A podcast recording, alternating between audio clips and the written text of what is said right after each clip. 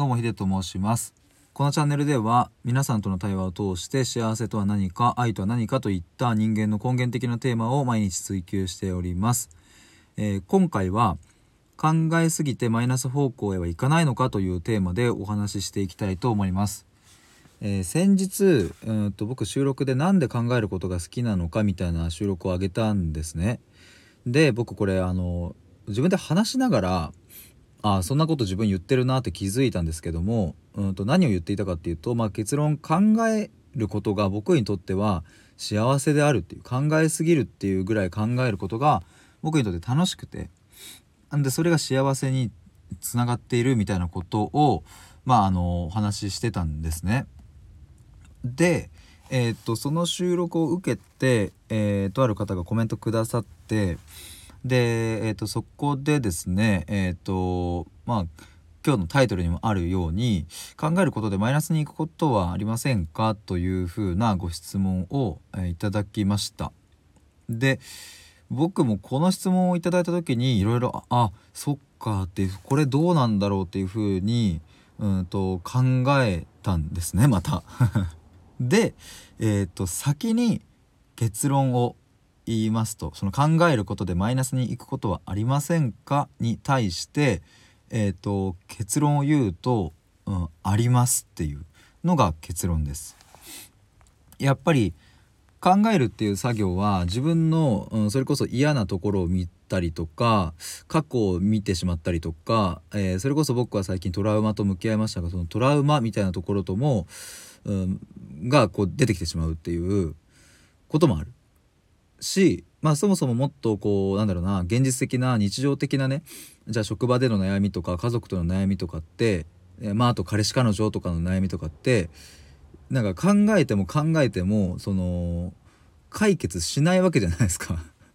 で時に人は考えても仕方がないから寝ちゃおうとかえー、考えても仕方がないからまずは行動しようというふうにまあ話が、まあ、ありますよね。でこれ自体は本当にそうだと思うんですよ。間違ってない。間違ってないしすごく重要なことだとは思います。ただ一方で考えすぎてマイナスになるっていうことその状況は果たしてダメなのかっていうとちょっとまたここも話は変わってくるなって僕は思っています。えーと、先日樫宮陽さんという方と「承認欲求は悪か」というテーマでコラボライブをしたんですけれども、えー、陽さんはですね、えー、まさにこの考えすぎてマイナスにいってしまうを通り越してプラスになった方なんですね。すごく僕もこれは分かります僕自身もその道を通ってきたんで超わかるんですけれどもざっくりとですねまあこれ是非ともコラボライブ聞いていただきたいんですが陽さんは自分でもう深めまくってえっ、ー、とまあいろいろとねこう、まあ、人生の中でこう苦しい瞬間があってでそれが何だったのかっていうことをね深めまくっていった先にめちゃくちゃ落ち込んだらしくてね。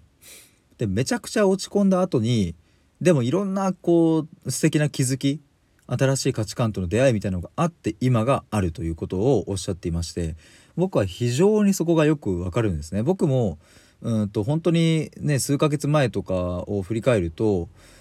あの本当に萎えていた時期があって もうダメだみたいなこれは何度か収録ライブでも言ってるかもしれませんがもうなんかベッドの上で頭をかきむしってもううわーみたいなくそみたいななんかもうあの時なんでああもうみたいな なんかそんなようなことをやりながらもうむしゃくしゃしてたみたいな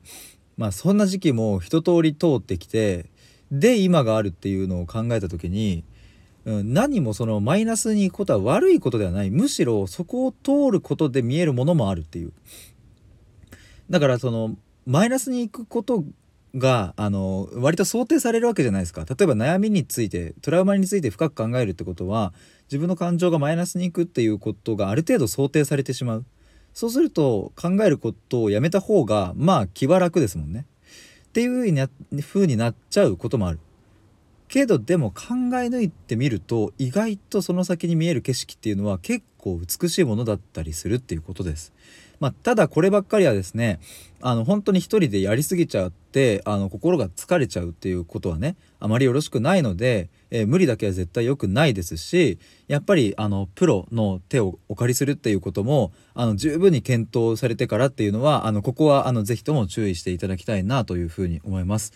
えー、ということで今回は考えすぎてマイナス方向には行ってしまわないのかというテーマでお話ししてきました、えー、対話で思考を深めるラジオでは随時対話をされたいしたいという方を募集しております。また、えー、ここならの電話相談では1対1というクローズな世界の中でお話しすることもできますのでプロフィール欄または概要欄をご覧ください。ということで以上